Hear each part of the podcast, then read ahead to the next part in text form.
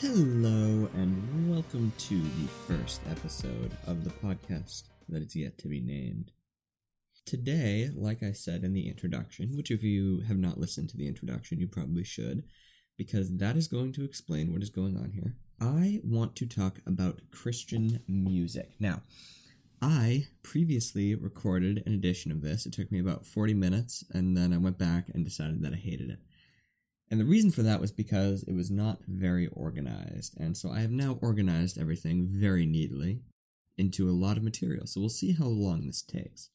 But really, I want to talk a little bit about the different types of Christian music that we have and what kind of effect it has on people and some criticisms, complaints that I have with modern Christian music. And also, uh, I want to shout out some good stuff and kind of describe what the ideal Christian music would be like. Uh, and I think some have already hit that, but we'll get to that later. So, the first thing you got to understand when talking about different types of Christian music is you have to understand why do we listen to it in the first place? And when you ask that question, you turn up two answers. So, one is just your recreational music. There's two types of music here. One is kind of recreational stuff, stuff you're going to listen to while you're doing some sort of task, folding laundry, or whatever. And another is worship music. And those two overlap quite a bit, but you can kind of you can kind of tell the difference. They're usually the more recreational stuff is music about the Christian lifestyle. Uh, it might be about interactions that Christians have together with people on the outside or anything like that. While worship music tends to be pretty, you know, hymn like, you can tell it's either hundreds of years old or pretending that it's one of those songs that's hundreds of years old. And depending on which type of music it is, you're going to have some different goals. One of those goals, for instance, um, is to have a good message. That applies to both of them. They both need to have a message that fits their own style. So, for worship music, that needs to be giving glory to God, quite obviously. That's a fairly standard thing to understand. And for more recreational music, the goal has to be that it is painting a picture, a realistic picture of the Christian life. And potentially, if there's any, you know, sort of advice or morality attached to it, that's actually good biblical advice. They don't really hit up on that. So, first, I want to talk about artistic value. The artistic value of most Christian music is quite poor. So if you look at the the secular uh, music world, I want you to think of like the best songs ever made. So in recent years, you've got a lot of hits by like Adele and Beyonce. Those are kind of like the big. Uh, Coldplay, I think, has a few really big. Like Coldplay has um, oh, what's it? Viva La Vida which is a really cool song about like the French Revolution. You know, it kind of breaks some traditional uh, pop music trends. We'll put it that way. Yeah, what I mean by breaks the trend is it doesn't sing about sex, drugs, alcohols, and parties, uh, unless you call the French Revolution a party, which I do not. But it's a great song. It's an epic song. It's wonderful, f- fantastic. And you've got other big hits. You think of any like the ballads of the 70s, 80s, 90s, like people consider that like the golden age of music. Um, some people consider the 40s the golden age of music. It's amazing music has come out of the past hundred years or so. But when you look at the Christian world, nothing matches up. Leonard Cohen is a pretty amazing songwriter, I think. He wrote the song Want It Darker. That was on his deathbed. That was a couple years ago. He wrote it, and it's really deep. It's got amazing lyrics. He's great at writing lyrics and poetry. Uh, he also wrote and released in 1984 the song Hallelujah, which is possibly the most influential song in America of all time. And ironically enough, he's using Judeo Christian language and yet not that sort of a message. Technically, he was a Jew, but he was kind of just in everything too. And he was using the term hallelujah, which you would expect would be in some amazing Christian song. No, it's some amazing secular song. It's about this guy's struggle with like sex and religion, and it's not Christian, but it's a great song. The Christian world has nothing, I mean nothing, that rivals some of the incredible hits of the past 100 years, which is, you know, the history of music being an industry is the past 100 years and it's not there. Christian music has such an underwhelming presence. It's pathetic. It's there. Christians have their own, like the Dove Awards and stuff. But as far as making it into secular music, none of our stuff ever really gets big. And if it does get big, it's not for a good reason. It's not because it's amazing music. And that kind of raises an interesting issue when you think about it. Wouldn't you think that the Christian music would be better if I did an experiment. I had two guys and I wanted them to make a pizza. Okay. Now, one of these guys, he's not a chef, but he is super, super passionate about pizza. All right. The other guy, yeah, he's an okay cook and he's okay with pizza. You know, it's it's good. It's okay. It's meh. I'll eat pizza. And I give them both the ingredients to make a pizza. Who's gonna make the better pizza? It's totally gonna be the guy who's more passionate about it. And yet, you don't see that in Christian music, you would think that the Christians who are guarantee you more passionate about anything someone is singing about in the secular world has the clearly and objectively inferior music. Just by artistic value the sound of the music the flow of the lyrics the way it journeys you through something is never as good as the way the secular artists do it. That's infuriating and frustrating because you wouldn't expect that. On top of this, especially with worship music, God deserves better than that.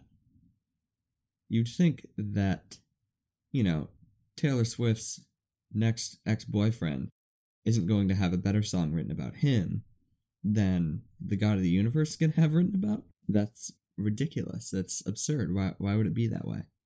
I am not personally a very artistic person. I know very little about music. However, I did catch a video one time by a guy named Josh Keefe. He only has five videos on his YouTube, uh, but he's phenomenal. He's clearly some sort of an art or film student. And his first video was called The Problem with Christian Media. It was a two parter.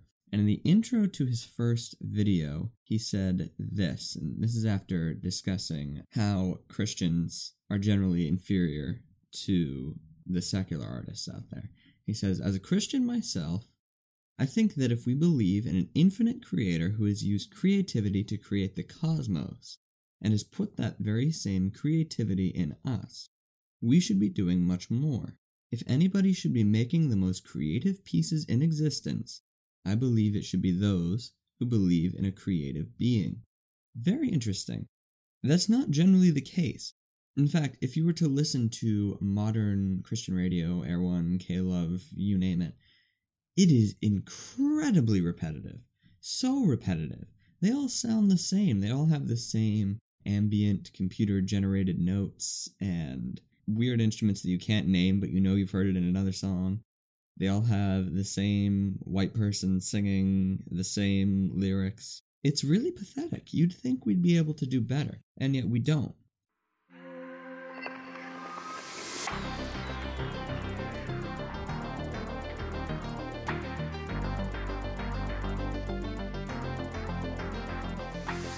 That's not the only problem that we have with major Christian media, uh, music especially. There's another problem.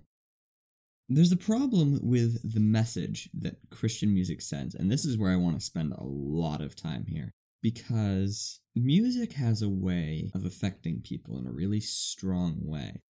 And if you have a message uh, embedded in a song that isn't a very good message, it has the potential to cause a lot of damage. So, first, I want to talk about the way art works, um, or the message works in worship styled music. and then I'll talk about the more contemporary recreational music, we'll call it. So, as far as worship goes, the first thing that comes to mind is Hillsong. Okay. I absolutely loathe most of Hillsong's music, and it's for this reason alone. It sounds great. The lyrics sound okay, but they are not. When you pull it apart, you realize that they are so screwy. When you look into the church it comes out of and their theology and their doctrine, it is very poor, very poor. And their music actually reflects that if you're paying attention. So almost every major Hillsong song that has gone, you know, really big lately, past few years, has had major theological problems in it. So one is uh, "What a Beautiful Name." That song included this fun little line that says, "You didn't want heaven without us, so you brought heaven down." Huge, huge problems with that, uh, and it that is the beginning of a pattern of self centered worship. We'll talk about that a little bit more. But that song goes hand in hand with their human centered gospel, which, of course, is not the gospel. Another song is uh, So Will I 100 billion times, which oh, it, it stings because I actually really do like this song. As far as artistic value of a song goes, that song is really good. The way it journeys you through things, and it's written very beautifully. It's a good song. Until you make it into the middle of the song, where they just had to, they just had to do this to be controversial. They had to stick in a line about evolution.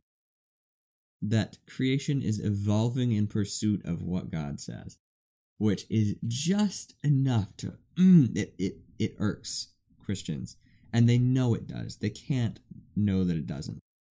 So that's really irritating and it sucks because it ruins the whole song for me at that point because I know that not only does it come from bad theology, but I also truly do believe that it comes out of a desire to be spiteful and to uh, make a point almost and, and to be controversial. I think the controversy uh, continually pushes Hillsong into the spotlight and then they get popularity out of it, which is not a good habit to be in.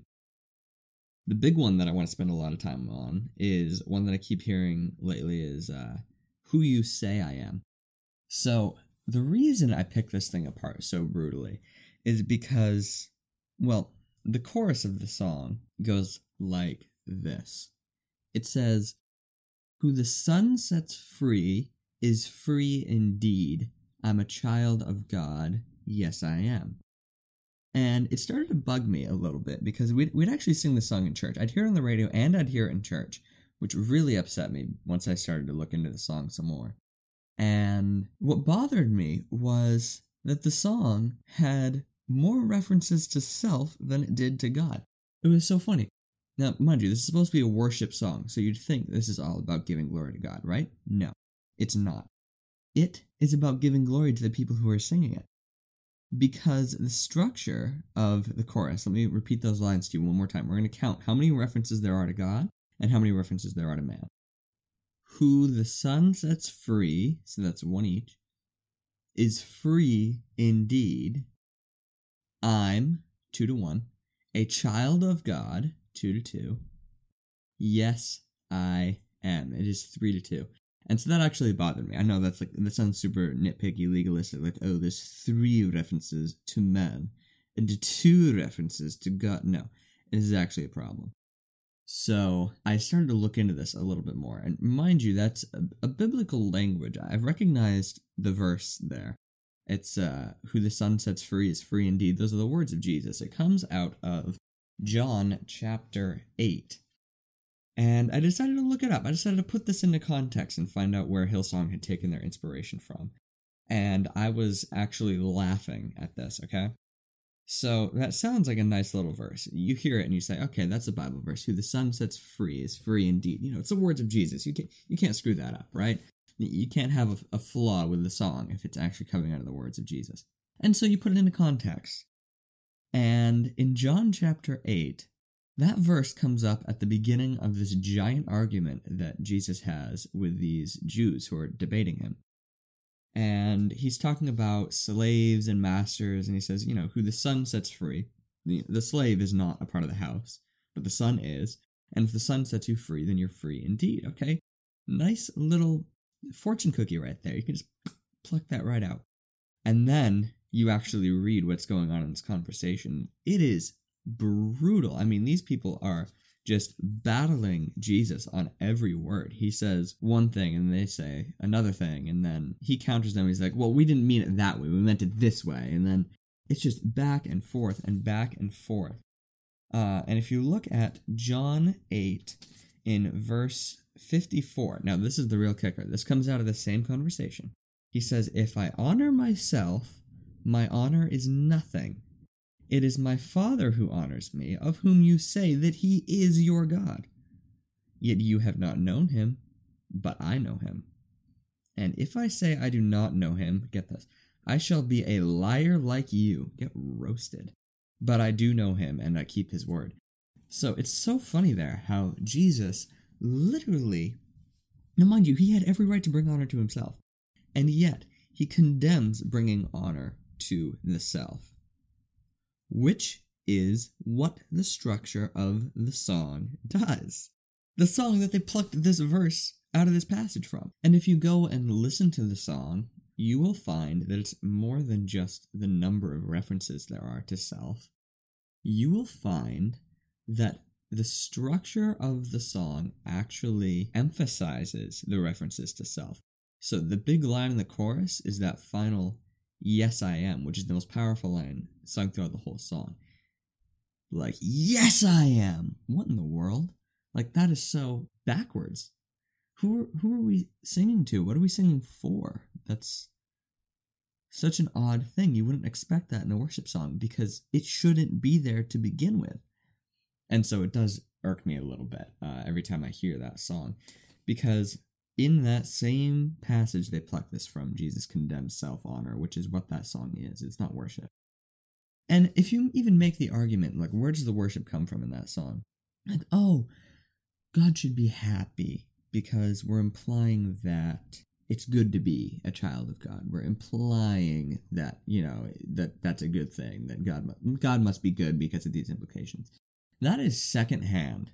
No matter how you spin it if you have to imply that something is good, are you really praising it? No. No, it's pathetic. And it shouldn't be that way. But then you go and you listen to the more recreational Christian music. My question whenever I hear that is what makes it Christian? Okay? So when you listen to if you go and you turn on Air One, which you can get Air One online at their online radio, or in New England it's 106.5 FM. You listen to a lot of Christian, you know, pop songs, and they actually cut out references to God, and it's strategic. And it's funny because you, as a Christian, hear it as a reference to God because you understand the context. But someone who isn't wouldn't see that they cut out names for God and replace it with you. Just you. Oh, you do this. You did this. I run to you. And the end result is, and this is so sneaky, they can play it on secular radio and no one will know the difference. Why in the world would you want to hide that? That's so frustrating whenever I hear that. And then a lot of contemporary Christian music is simply positive image music, which, by the way, you can get that in the secular world too. It's actually everywhere in the secular world. Um, so one big one right now is "You Say" by Lauren Daigle, which is a good song, and you know everybody's happy. Hey, like Lauren Daigle made it big. She was on Ellen. She was on this. She was on that, and you know Christian music is getting spread out. But is it any wonder that the song that is all about God saying nice things about you is the one that got spread into the secular world. It really shouldn't be. Of course, they're going to want to hear that. That's anyone who gets into religion. They're like, oh, yeah, you know, religion's good. That's what they mean, is they like hearing that. which isn't necessarily the gospel. Oh, I hate to say that because I like Lauren Daigle and I like her music and I like that song.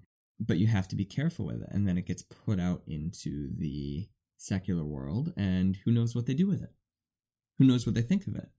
And now they have that as backup for whatever messed up interpretation they have. Uh, some songs that are considered Christian don't even really matter. If you watch that video by Josh Keefe, you will see that he makes a joke two, maybe three times about a song called Shake by MercyMe, which I looked up the lyrics and they are technically Christian, I think, but they're kind of dumb. And Josh, in his video, compares it to Taylor Swift's um, I don't even remember. I'm so not a part of the secular music world. Um, but a, sh- a song about shaking by Taylor Swift that he compares it to, and he's like, "This is clearly, clearly just being copied out of the secular world to make a Christian alternative." So you can listen to something that isn't secular, but what's the point? Does that make it Christian just because Mercy Me is singing it? No, no, it's dumb. It was a bad idea. And so, what really makes contemporary Christian music, contemporary Christian music, you know? And that's where my biggest complaint is. So this applies to both worship and to the more contemporary recreational stuff that you listen to. Is this this is how I quote it. I quote myself here, all right? Very concise language here. Biblical language does not equal biblical message. I'm gonna say that one again because that's a really big line if you're going to go about and evaluate the music that you're listening to. Biblical language does not mean biblical message. That's not always something that's clear because you hear it. You hear that Hillsong music and it sounds great. You hear that Lauren Daigle song that went, you know, absolutely everywhere. Sounds great, right? Until you really start to think about it more and you realize that just because something uses biblical language doesn't mean that it's actually giving you a good Christian language uh, message. If you go and listen to Leonard Cohen's Hallelujah, which the most popular versions aren't even sung by him, but he wrote it, and you listen to Hallelujah, and it's talking about like, oh, it's King David, and you know, it's singing Hallelujah and all that. You know, that sounds so Christian, right? Yeah, until you realize he's talking about sex and the Nazis and cowboys shooting each other and all kinds of other things. What part of that is actually Christian? None of it. None of it is. And it's the same deal with Hillsong, and I keep using Hillsong as the example, but there's others. There's other worship music, other Christian music out there that isn't really Christian, just using a Christian language that we just kind of accept as it is. And we need to be more critical than that. The Christian church has a really, really big problem, particularly in America, of being incredibly self centered. And then we wonder where it comes from. It's in our music, it's everywhere. Maybe it didn't originate there, you know, chicken or the egg. But if we can eliminate that out of our music, get rid of this self centered religion crap, and put in what the gospel is supposed to be, we're not going to have this kind of a problem. We have to reform one or the other. I say it's easier to reform music first, and that will change the perceptions of people in the country second. Music really is that powerful, it can have that much impact on you.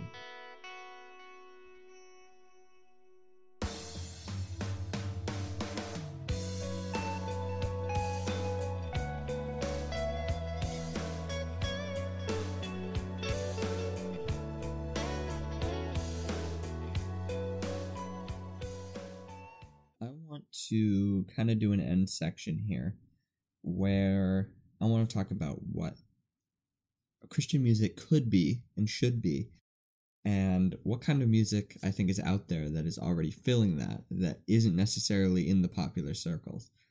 Uh, without it, if you do watch Josh Keefe's video, you'll see he goes into like this weird indie section. And listen to that. There are big major bands out there that have good music, and you only hear maybe one song off one of their albums on the radio, but if you actually go and listen to it, there's actually a lot of gems out there. So, first of all, for worship music, what is the goal of worship music? What what should it be? What could it be? Well, the first thing that it has to do is it has to give glory and praise and honor directly, all caps, bold, italic, underline, directly to God. None of this secondhand garbage, okay? None of this, well, I'm implying that it's good to be a child of God, which means that God should be happy that we're giving, you know, no, that's that's dumb. Don't do that. The second thing that it really has to do is it has to sustain that message and that glory with artistic brilliance, okay? Maybe it says, Okay, God, you're awesome. And does a little drum beat, you know. That's it. That's it. That's the whole thing. Okay, well, you're not really feeling the whole effect of that, are you? Because there's no there's no art to it, okay? If it really wants to deliver that message powerfully, it has to do so with artistic brilliance. Examples of this, I think, are songs like these. And you'll notice pretty quickly as you see the music that I'm including here. I have a pretty um, narrow and specific uh, genre of music that I like that I don't think you can necessarily name it, but you can kind of see the connecting dots there. So, first example for good worship music is In Wonder uh, by the Newsboys. I don't know if they wrote it, they do a lot of covers of worship music, but they're the only place I've heard it from. Uh, this is back uh, a few years back when they had the white guy singing for them. Uh, Peter like Furler or something. Uh, he's Australian. His voice is amazing, and they sang this song in Wonder. And the first verse is all about creation, and then the chorus is all creation, and the second verse is about like Jesus bridging the great divide, and the second chorus is both, and then like the whole thing, and it takes you through this journey and uses this epic language and remember how I said in that Hillsong song, you know, who you say I am? The emphasis, the big, like, powerful line in the song was, yes, I am, you know, saying, I am free, I am this, you know, very self centered. The emphasis in Newsboys in Wonder is the word wonder. It's you are a wonder. You I'm left in wonder of you. You know, it it's used beautifully and powerfully, and that's using lyrical genius combined with musical art, uh, artistic genius to create one whole unified amazing worship experience another is uh, a song called enough which i prefer a version by barlow girl because they're great but i know they didn't write it i think it was chris tomlin i should probably look into that i think it's chris tomlin but it might be somebody else but another great worship track uh, Lead Me to the Cross. That's another song that is out there. You can find it by a lot of people.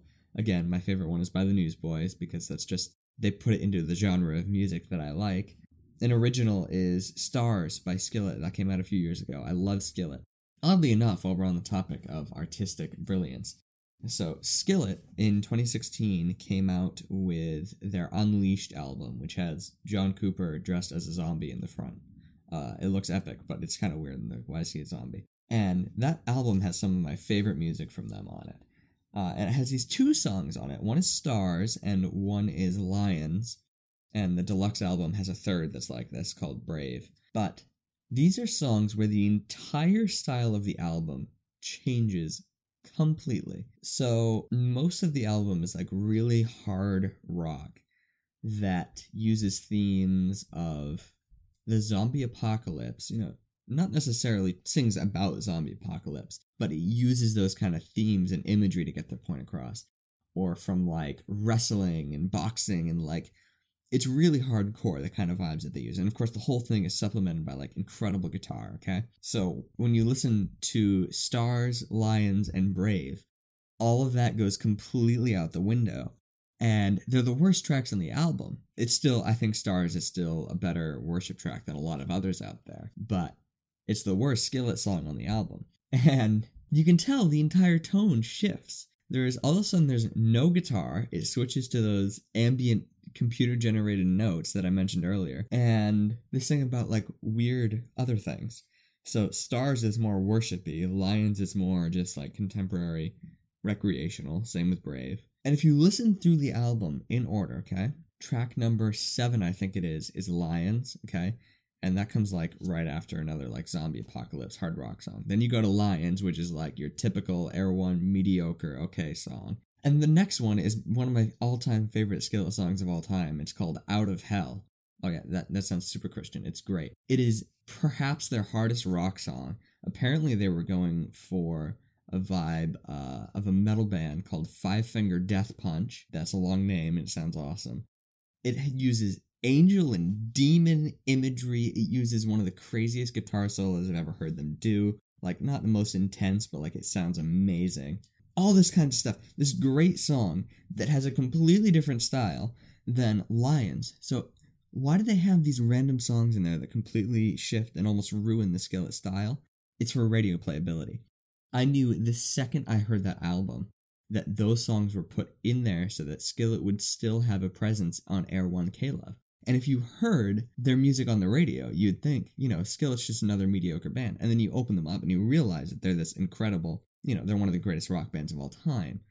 But you wouldn't know that because of their little songs that are planted there. So that just goes towards, you know, artistic brilliance and stuff. But they were actually being pressed into having mediocre songs because you have to be mediocre or you don't get played on Christian radio. Uh, that is a big problem that we need to correct.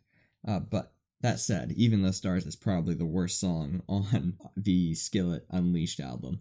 It is still a lot better than a lot of other worship music out there. I think the way that it uses its language, you know, similar to the other songs we've talked about, it uses its language very well to take you through something and, you know, all of it in the end gives glory to God in this cool way. And there's all kinds of other places you can go. For instance, like uh, Michael W. Smith uh, is a classic of the 90s if you're really worried about getting a good message, okay, you can go and you can find worship music that is the Psalms just straight, you know, translated out of Hebrew into English, put to song. So a band for that I know is called the Sons of Korah, which is great. I was trying to research the Book of Psalms. Okay, this is how I found these guys, and I don't listen to their stuff, but I know they're there um, I was trying to research the actual sons of Korah, the people that actually wrote some of the Psalms in the Book of Psalms. And what came up was this 90s band of like a few dads, I think it was, who decided to do this band called the Sons of Korah, which is a really corny name. And all they did was put the Psalms to music. I don't know how good they are. I listened to like one or two of them. They're like decent, I guess. But you'll get at least a good message there because it's literally just translated straight out of the Bible. Uh, so there's all kinds of good worship you can find. I recommend just not following it blindly, okay? Uh, as far as contemporary music goes, the goals are pretty similar. Instead of giving glory to God, they, they still kind of do that but really, what their focus is, is to deal with topics that are in the regular Christian life. You know, it talks about outreach and struggles and this and that and, you know, the other thing. That's what it has to deal with. And the second goal is exactly the same as the first, uh, the second goal in uh, worship music. And that is to do it with artistic brilliance. The lyrics are crafted well, or are supposed to be crafted well. The music supplements it. They complement each other in all the right ways. The music emphasizes the right words and the right parts of the lyrics. That's the kind of art that we're looking for here. And examples I find of that are what I consider to be the best, or at least the most influential Christian song of all time, which is Jesus Freak by DC Talk. Um, although I did see, if you really like the Newsboys, uh, after Michael Tait uh, became the lead singer of that. They did Jesus Freak again with some rapper I'd never heard of. Uh, and it kind of sounds better when they do it. It's a little less weird than the 90s DC Talk, Jesus Freak. Uh, more Barlow Girl, Never Alone, great song. Skillet, What I Believe, off of Rise in 2013. Uh, Relient K is a band I listen to a lot. When I Go Down is this phenomenal song about uh, depression, I think it is. Suddenly by TobyMac, another ex DC Talk person who, um, well, in this song, Suddenly, not TobyMac, of course. TobyMac I find to be incredibly influential. I think he's one of the best Christian artists of all time.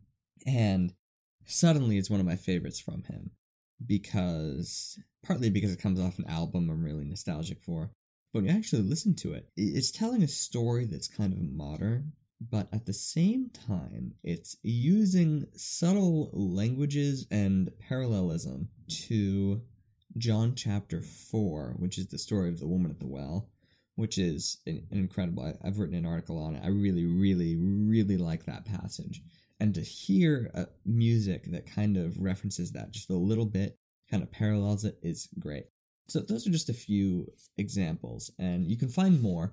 I've created in Google Play a playlist that contains all of that stuff uh, including more. I'll be constantly expanding it. Right now, it's got like 30 something songs. It's got Sanctus Real, Newsboys, DC Talk, Skillet, Relient K. And I will have a link to that on my Facebook page. It'll be pinned to my Facebook probably uh, at the Christ Centered Facebook. And you can go listen to it. And maybe you don't like the same style of music that I like. But here's the deal I really, really, really don't recommend listening to Christian radio. I just don't think it's effective. I don't think it's effective outreach, which they try to be outreach, by the way. They, they try to get their music pushed outwards. And I don't think it really does anything when it gets out there because it's not good music. A secular person has no reason to listen to it because it has no artistic value. And the lyrics are so generic that they don't teach you anything, anyways. So I don't think they're very effective at that. And they're not good for Christians who are experienced Christians, you know, converted already, because they're not teaching you anything. They're not fostering good thought. They're just kind of there. They're vague. They do whatever. And again, they're not great music generally. So that leaves very, very few reasons to actually listen to it. So my recommendation is, you know, it's 2019. You probably have a cell phone or some other way that you can play music off of. And if you get a music subscription, so Google Play, of course, will let you just play music off of it. Whatever song is on it, which is pretty much every mainstream song ever, it's got like tons and tons and tons of music. You can just play it on Google Play, I think. Plus, with a premium, which I have, I have YouTube Premium. I got student discount on that, and, and and I can download off of Google Play, no ads, no nothing. Have entire libraries and playlists and albums on my phone, downloaded, ready to go. I can just play and listen to it. You can do a station. You can just pick a song or a playlist and make a station out of it and it'll start playing music that it finds kind of like that. So I recommend just jumping into that. You can do that through Spotify, Google, Apple Music, uh, even YouTube Music, and find what kind of music that you're into, but with a Christian twist. Like there's a lot of country out there. I think um, one person is Zach Williams, I think his name is. He's a Christian artist, but he does kind of like bluegrass country music. It, it's good stuff. He sounds almost like uh, Mumford and Sons, who I know is a pretty popular band.